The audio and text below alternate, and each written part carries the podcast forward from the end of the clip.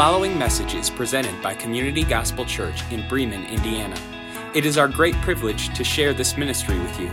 We in no way intend for this to be a replacement for the local church. It is our prayer that this would serve as a resource to help make Jesus Christ known in our congregation and other congregations gathering across the world. For more information about Community Gospel Church, visit www.communitygospelchurch.com.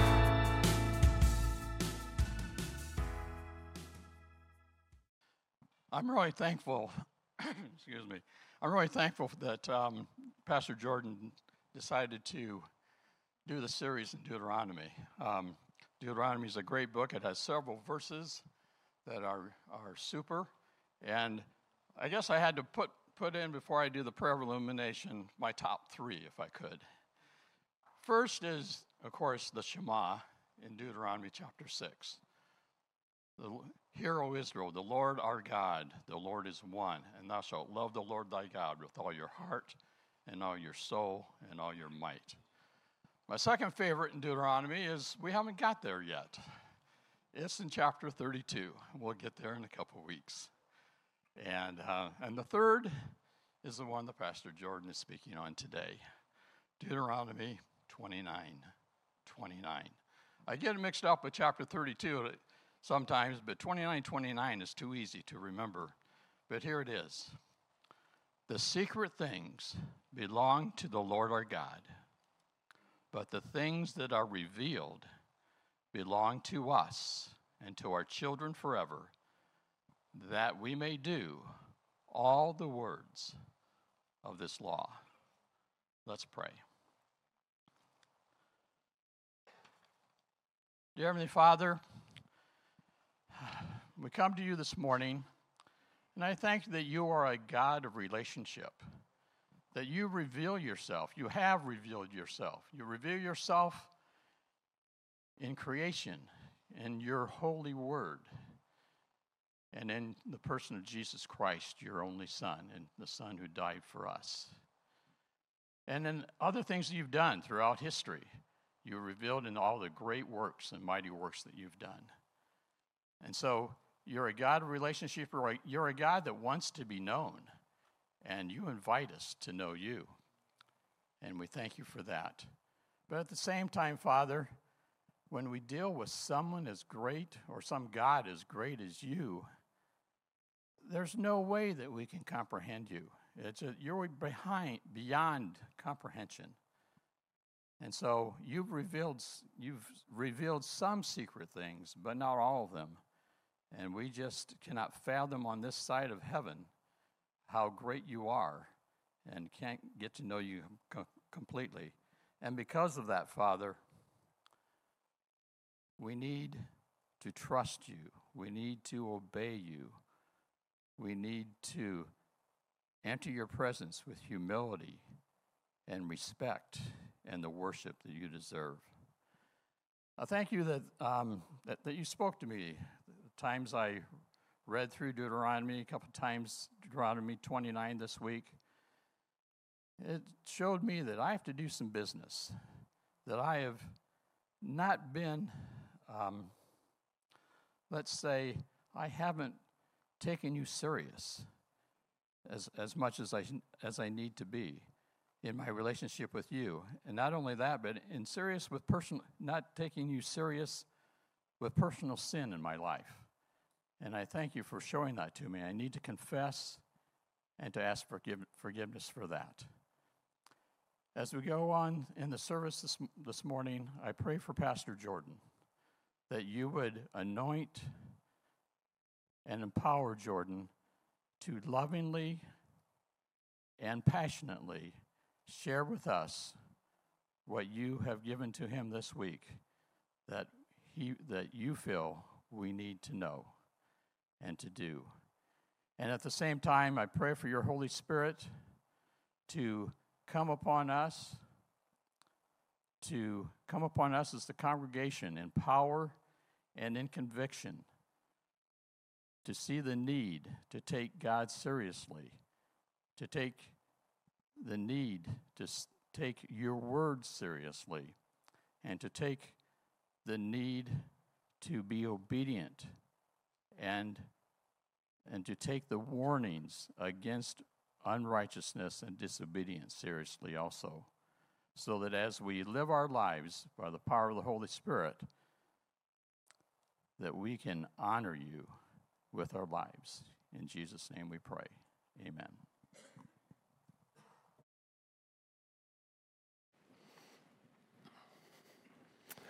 Well, thank you, Denny. Uh, we do uh, come very humbly to Deuteronomy 29, the fifth book of the Old Testament. So if you would turn there, if you have not done so already, we are in Deuteronomy 29. And as we look at uh, or get to looking at the end of Deuteronomy, this is the good stuff. 29, 30, 31. I, I, I like these chapters. Not that I rank chapters of the Bible. Um, but they are good. So let's just dive into it. In studying this, reminded of a, a saying or a quote from Martin Luther King Jr., who was a preacher of the gospel. We forget that. He was uh, big in civil rights for sure, but um, Martin Luther King Jr. believed that Jesus Christ rose from the dead and he was big on um, the gospel uh, of Jesus Christ and communicating it to those who did not know Christ as Savior. And he said, it's going to be on the screen, that the ultimate measure of a man is not where he stands in moments of comfort and convenience. The ultimate measure of a man is where he stands in times of challenge and controversy. In times of challenge and in controversy, there we see not only who we are, but also where we are with God. When we get to challenges, and when we get to situations and circumstances in our life, we have to ask ourselves Am I standing on Christ, the solid rock? Or am I tempted, or have I given into temptation to be disobedient? And that's exactly what Moses is doing. He's giving a sermon to the Israelites and they're standing on the banks looking at Canaan, this promised land that God has promised to them. And they're about to come in and overtake this land. And I love Deuteronomy because Moses essentially summarizes often things he's already said. So if you're here this morning and you're thinking to yourself, I missed the first 28 chapters, I'm lost, don't worry. Moses is going to summarize pretty much everything he just said and some more before we're done. And he is going to say that God has made a covenant with us, his people. When you see Old Testament or when you see New Testament, that word testament is covenant. It's promise. It's a promise that God has made with his people that he would never leave us or forsake us, he would always be with us. We cling to him in faith. And the old covenant was the old promise that God made with his people. And then in the New Testament, we see a new covenant, a new promise fulfilled in Jesus Christ. They are together, they have to be together. So if you look at someone or someone looks at you and says, Well, I like the New Testament, but I don't like the Old Testament, you have to have both. You have to have both. In order to understand Romans, you have to understand Deuteronomy. In order to understand Deuteronomy, you have to have Romans for us on this side. God gave everything the Israelites needed here in this place. And so today we're talking about how to live out this promise that God has made with us, his people. The first thing that we see is that we should accept that covenant and then renew that covenant. And there are people here today who have accepted the covenant, and some people here today who haven't accepted the covenant, the promise from God. There are some people here who are living out the covenant well, and then there's some people we're going to take communion in a few short moments who need to recommit to the covenant. Let's look at verse 1 in Deuteronomy chapter 29. It says, These are the words of the, you can say it, covenant. Imagine that, right? Of the promise that the Lord commanded to Moses, his servant, to make with the people of Israel in the land of Moab. Now remember, our relationship with God is vertical, yes, but it's also horizontal with people, besides the covenant that he made with them at Horeb. Now, you could circle the word Horeb if you want to. Horeb is also Mount Sinai. And you may remember Mount Sinai because there Israel made a covenant with God. You don't have to go there, I'll put it on the screen. Exodus chapter 24, verse 7. says, Then he, Moses, took the book of the covenant and read it in the hearing of the people, and they said, All that the Lord has said, we will do it, and we will be obedient.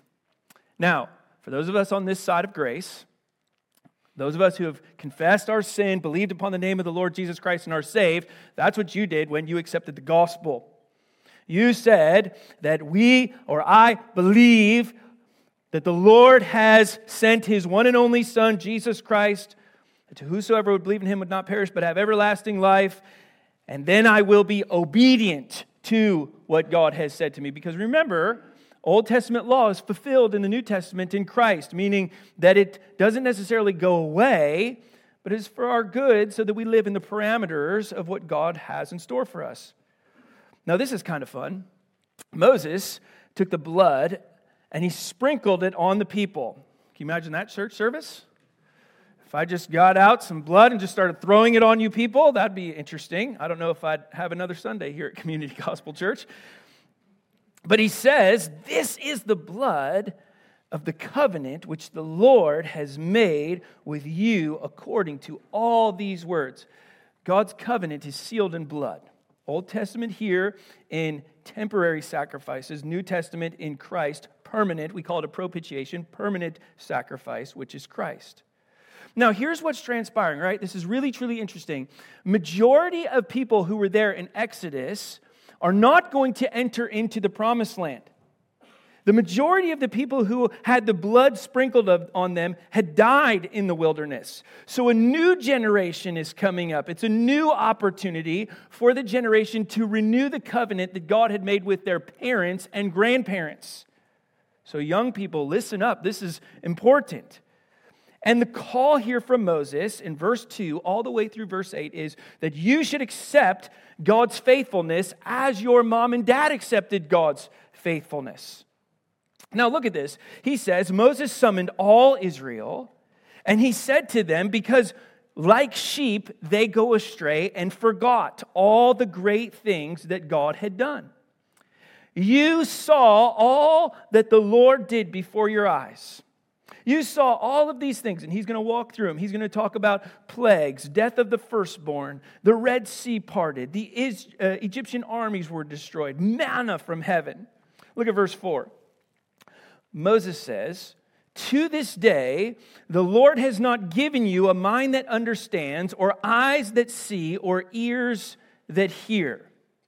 Now, underline to this day, because this suggests that Israel had not yet understood these saving events because their disobedience limited their understanding. Disobedience limits our understanding. God had not given them a mind to see why he did what they did, but he's about to.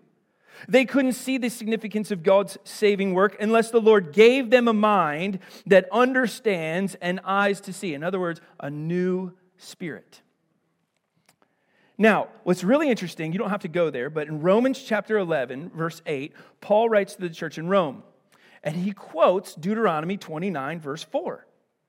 And in that passage of scripture, we realize it's not the only place that it pops up, it also pops up in Isaiah chapter 29, verse 10. And God kept Israel from understanding what's true because some people are overcome with what we call a spirit of stupor. In other words, sleepiness. There are some people back in the Old Testament as well as in the New Testament who cannot see or hear because God kept them from understanding. Why? Why would God do that? Well, part of that is because of their disobedience. But the other part of that is because He's God and you're not. And what we really uh, realize here is that if God does not send his spirit to change a hardened heart, then the greatest wonders imaginable don't make a difference. Read that again. If God does not send his spirit to change a hardened heart, then the greatest wonders of God do not make a difference. And we would ask, is that fair? Now, hear this God retains the right to give and withhold understanding. He gives the right to soften or to harden hearts. He does what he sees fit for his great purposes. Now, we got a great example of this in the Old Testament. That'd be Pharaoh, right? And if we were to study Pharaoh, we would see the more Pharaoh resisted, the more his heart hardened. The more Pharaoh resisted God, the more God enhanced resistance. And every time we hear of God's great works, our obedience should increase. Now, you have people in your life who have not accepted the gospel of Jesus Christ, and you ask, will they ever accept the gospel of Jesus Christ? Will they ever come to the saving knowledge of Christ? There is where we pray fervently for those who have hardened hearts to accept the Lord through faith. We pray that God sends His Spirit to open up the eyes of those who have closed eyes. And we ask that He would do a great work in their life. And that's what's happening here. Moses is saying, You younger generation, open your eyes to the things that God has done. Here is what He has done, and He wants a relationship with you. So, verse 9, what are they supposed to do with it? They're supposed to renew the covenant. Now, look at verse 9, he says, Therefore, keep the words of the covenant and do them, that you may prosper in all that you do. This is how you are successful. And Moses asked the Israelites to gather in a formal ceremony before God. Verse 10 You're standing today all of you before the Lord your God, the heads of your tribes, your elders, your officers, the men of Israel, even your little ones are here, your wives, uh, the sojourners who are in your camp, which are the foreigners. That's kind of interesting so that you may enter into the sworn covenant with God, verse 13, that he may establish you as his people and that he may be your God. Renew this covenant. Now, if you want to, I know some of you like to um, kind of systematically approach the Bible. I do. Moses lists the, the participants here. And basically, what he's doing is he's listing the greatest to the least and dividing them into two groups. You have people who are in positions of leadership in Israel. That's the first group. The second group is all other people, including non Israelites who lived in Israel that provided labor.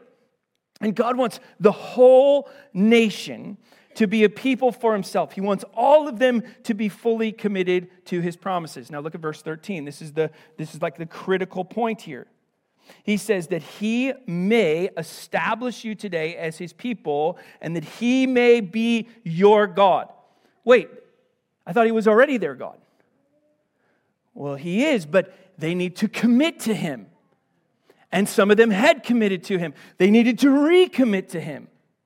So there's two calls here. The first call is to accept Christ as Savior for us on this side of the testament, the promise, the covenant.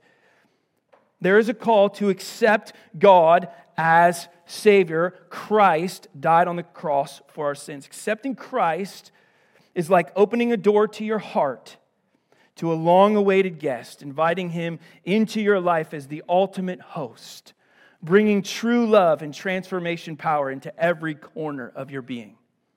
If you don't have a relationship with God through faith in Christ, there's a little white book. Open it up to the gospel. Walk through that, what that looks like. Accept Jesus Christ as Savior. So many of us in the church have done that. So the second call is to recommit your life to Christ. Recommitting your life to Christ is like a fresh coat of paint on a weathered canvas. It's like bringing out vibrant colors and giving you a renewed purpose.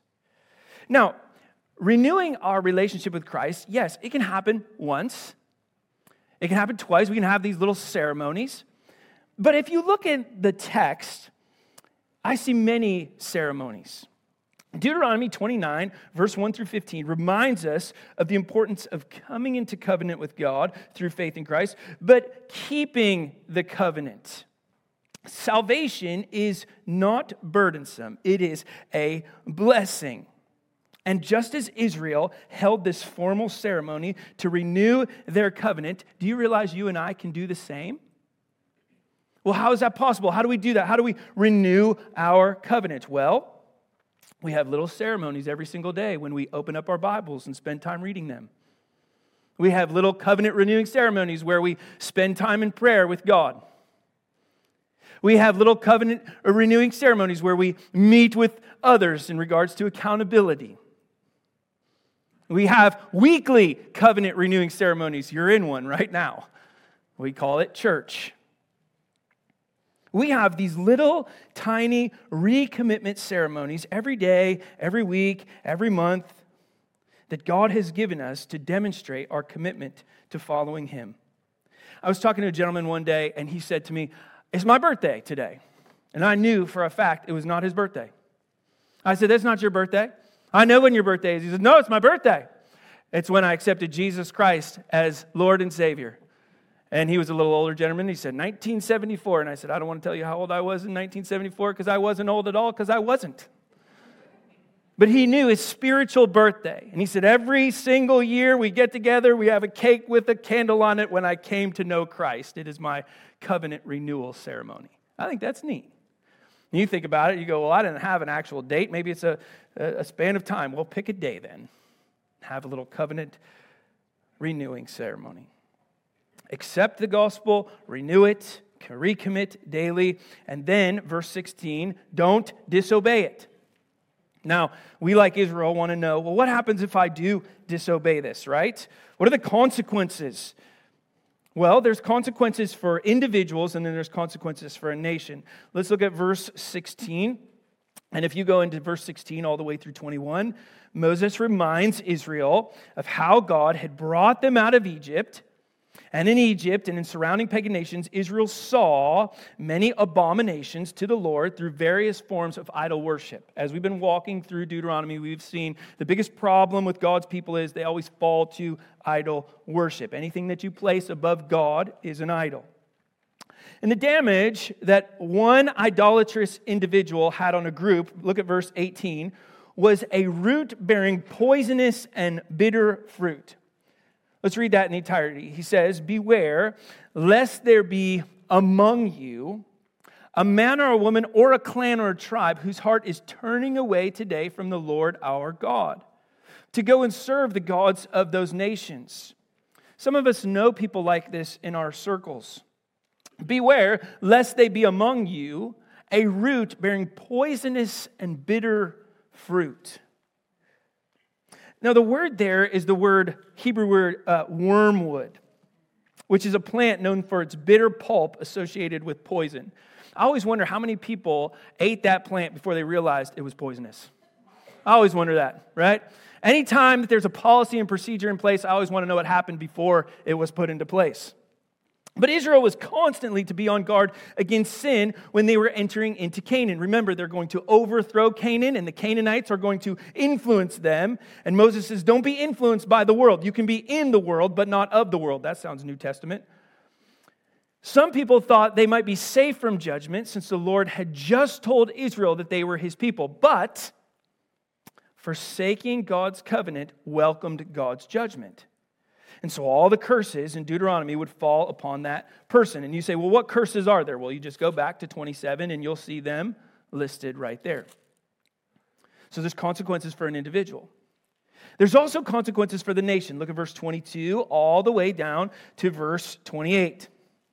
And we see that judgment wouldn't just fall on one individual, but also the whole nation because they let themselves be swept away by one person's improper worship. Church, we got to be careful about one person's improper worship.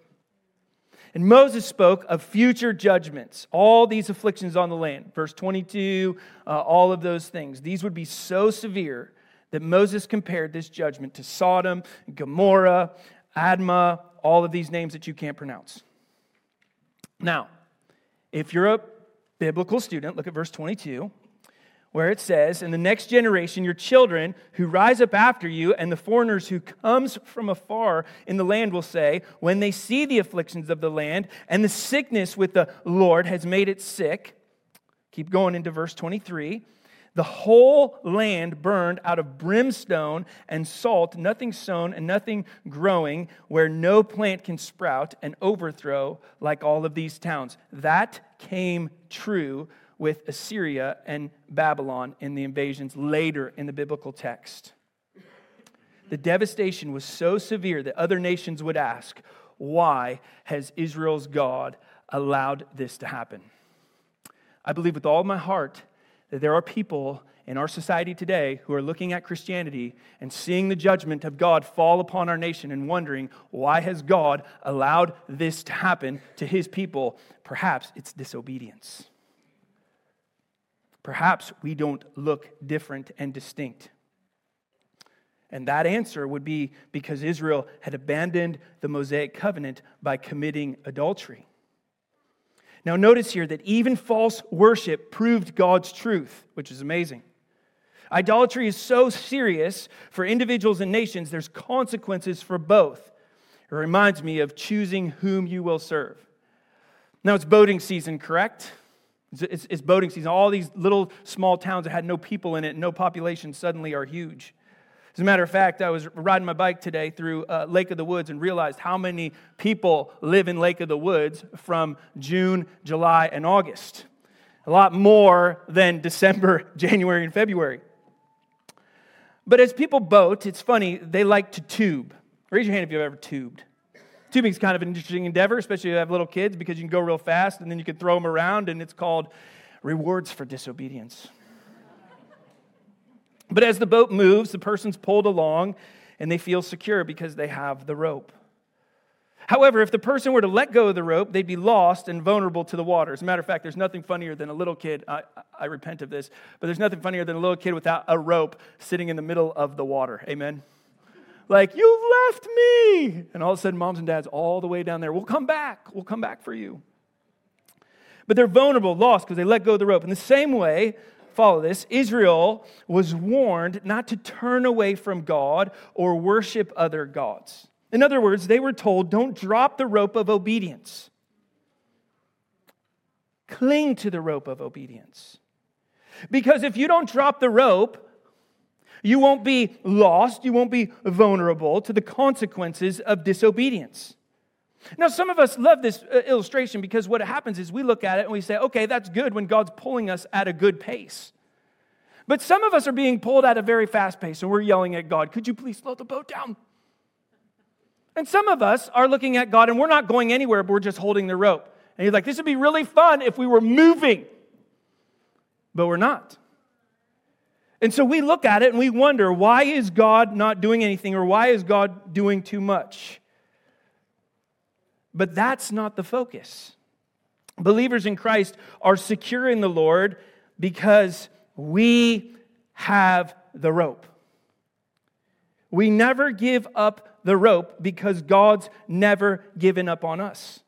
We're committed to staying connected through faith and obedience. The rope is obedience, and we cling to it. Paul will write to a church in Galatia, in Galatians chapter 6, verse 9, and he will say, Let us not grow weary of doing good. You know what he says when he says do good? It's obedience. Do not grow weary in holding on to the rope of obedience, because in due season we will reap if we do not give up. So don't disobey. God's given you a covenant, accept it, renew it daily, don't disobey it, and then what Denny said, verse 29, so your life will be full of joy. Now, he already read it, but I'll read it again. That's fine. The secret things belong to the Lord our God, but the things that are revealed belong to us. And they belong to our children, and they belong to us forever that we may do all the words of this law. Now, Moses gave a key principle here that Denny hinted at. God doesn't reveal everything to humanity. And can we just praise the Lord for that for a second? This happened with our kids a long time ago, but they wanted to know a bunch of things. And I just unloaded on them a bunch of words that they didn't understand. And they looked back at me and they were so confused. And I said, How'd that feel? You like that? Ask me another question. And I'm still working on this parenting thing, so you can pray for me. But I think that's what Moses is doing here. Israel wants all the answers, and Moses says, You're looking at the destination instead of the journey. There are secret things, and you can underline that, that God chooses not to reveal to us. Why? Because He's God. When do we get there? When I say so. He can do that. He's bigger than us. He's smarter than us. Look at Isaiah chapter 55, verse 8 through 9. It's on the screen. You already know this passage, but we'll say it again. For my thoughts are not your thoughts, and My ways aren't your ways. As for the heavens are higher than the earth, so are my ways higher than your ways, and my thoughts than your thoughts. So just stay focused and cling to the rope. Enjoy the ride of obedience. The things God does reveal to us, and with Denny on this, are the things that petrify me in a healthy way. Because what God has revealed to us, what He's chosen to reveal to us, we have to pay close attention to it. It's more relevant than any news fad or trend out there. It is written so that we may do all the words of the law. You ever heard of a, a child asking their parents why they can't stay up late? We had a sleepover the other day, and there was six uh, preteens in my house. I contemplated moving or just sleeping in the garage would be a good idea. But when one little asks a question, another little asks another question, another little asks another question, another asks another question, and I wanted to respond, and sometimes I did, and it was always for their own good. But oftentimes, littles don't understand what's for their own good. God's ways and plans are higher than our ways and our plans. There may be things, church, that you don't understand. You might not understand why the boat's not moving right now. You might not understand why you're not moving in a direction.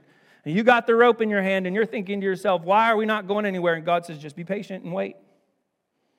Some of you are moving at an incredible rate. And you're like, if we go any faster, Lord, I'm going to fly off this boat. I'm not even on the boat. I'm in, the, I'm in, a, I'm in a raft. And he says, Well, learn to ski barefoot. We can rest in the wisdom and sovereignty of God as we hold on to the rope of obedience that his life is a joyful life. Some of us are so concerned about getting to the end that we have forgot about this beautiful journey that we're on with Jesus that we walk with Him, that we talk with Him, that He takes us through all these high mountains and these low valleys. God has spoken to us not merely to satisfy our own curiosity about spiritual things.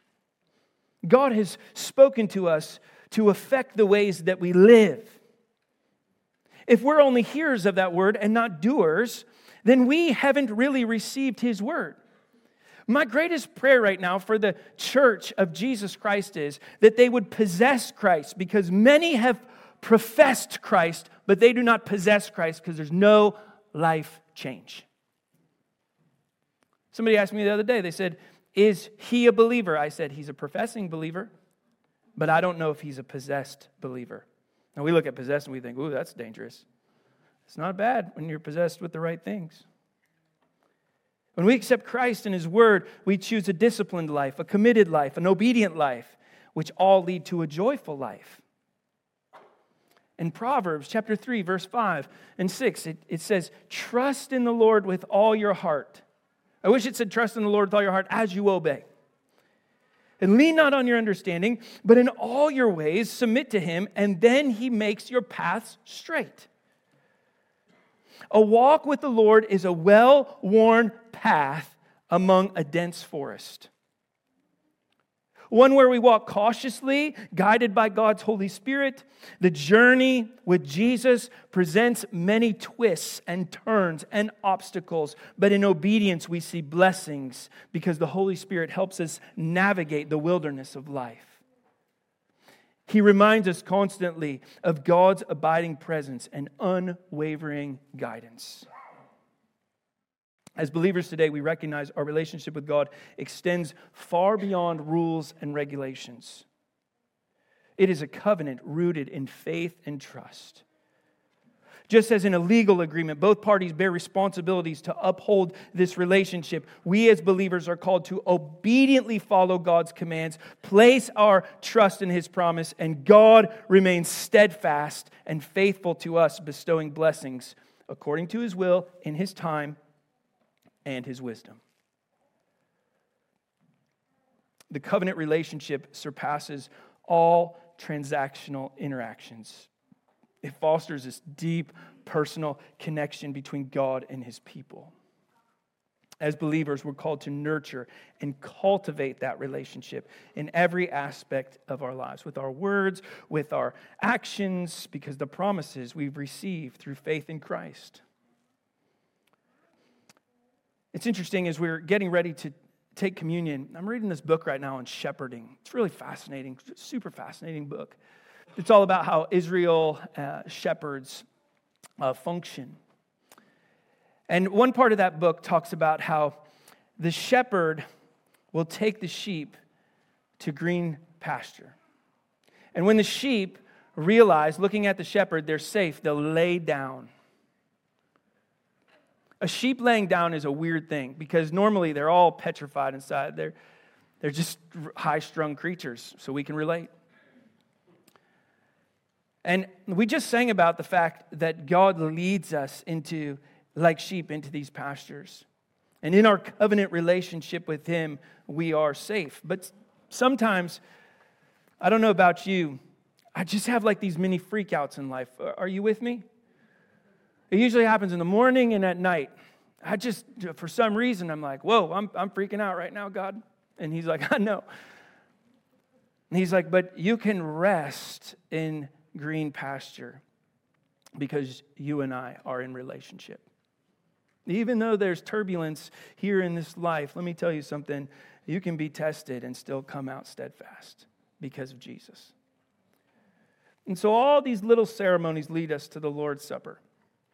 This commandment and remembrance of a celebration of Jesus' death by which he atoned for all of our sins. This is our renewal ceremony, really, it is. And it is solely reserved for those who have accepted Jesus Christ as Messiah for the forgiveness of sins. If you haven't trusted Jesus Christ as your Lord and Savior, today is the day of your salvation. I know there's people listening at home too, as well, but if you have not confessed with your mouth and believed in your heart that Jesus Christ is Lord, you have to start there. You have to embrace that covenant. For those of us who have, we realize that this communion ceremony is a commandment given by Jesus himself at the Last Supper with his disciples. In Matthew 28, verse, or 26, verse 26, he says, Take and eat, this is my body. And so he takes this cup of wine and he blesses it and he gives it to them and he's saying, Drink from it, all of you. And this is the blood of the covenant. So, so here's like the segue. This is where the story comes full circle.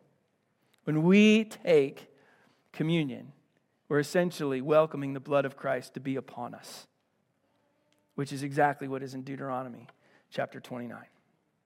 It is a way to remember what God has done through the offering of Christ. Through these symbols, because that's all they are, they're just symbols. The believers remember and proclaim this central message of the gospel. The death of Jesus Christ is the ultimate atonement for our sins. The broken bread represents his body that was broken for us, the cup, his blood shed for forgiveness of sins. When we partake in these elements, we acknowledge and proclaim our faith in Christ's sacrificial death and resurrection. We take communion very seriously because God takes us seriously. Communion is all about God's grace and His forgiveness. It's a sacred moment with God, a covenant renewal ceremony where we remember God's immense love for us, His redemptive plan for humanity. Communion helps us to mature in our relationship with the living God. It renews our commitment to following Christ, it strengthens our unity as a body of believers. It reminds us of our ongoing need for grace, grace, God's grace. So, as we get ready to take communion, the invitation for you is to examine yourself. Do I know Jesus Christ as Lord and Savior? And then examine further, if you do, where am I at in my covenant relationship and renewal ceremonies?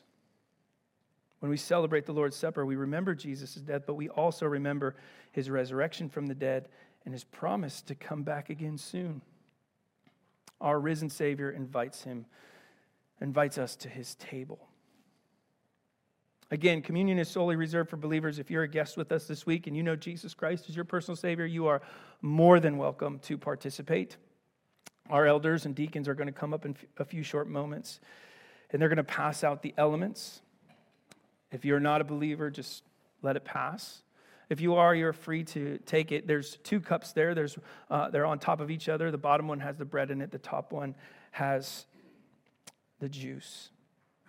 And again, if you don't know Jesus Christ as your Lord and Savior, I would ask and plead that you prayerfully consider making that decision today. Repent of your sins, trust Christ. It is the best thing that you can ever do. Before we start, let me pray for us. Heavenly Father, uh, we get here today and um, we're reminded of Moses' words, and then we're reminded of Jesus' words to do this in remembrance of the free gift of the gospel that we have received. What a joy it is to be a child of God. For those that don't know you, we pray that they come to know you. For those of us who do know you, may this be a time of recommitment, rededication. We ask that you would help us as we take these elements to uh, prayerfully plead to you to not disobey the sin that's been tripping us up. We pray, God, through the power of the Holy Spirit that dwells within us as believers, we be more than conquerors in Jesus Christ realizing that we do have the ability, because of what you've given to us, to overcome anything. And God, we also pray that you would help us to be joyful. Some of us are in these moments where we're just not excited about our relationship with you. So may this be a time when we just, no matter what we're experiencing, if things are moving in an expedited rate or if we're just kind of sitting still, that we would realize that you're at work God, we just ask that you would help us to restore the joy of our salvation and renew a right spirit within us as we participate in this.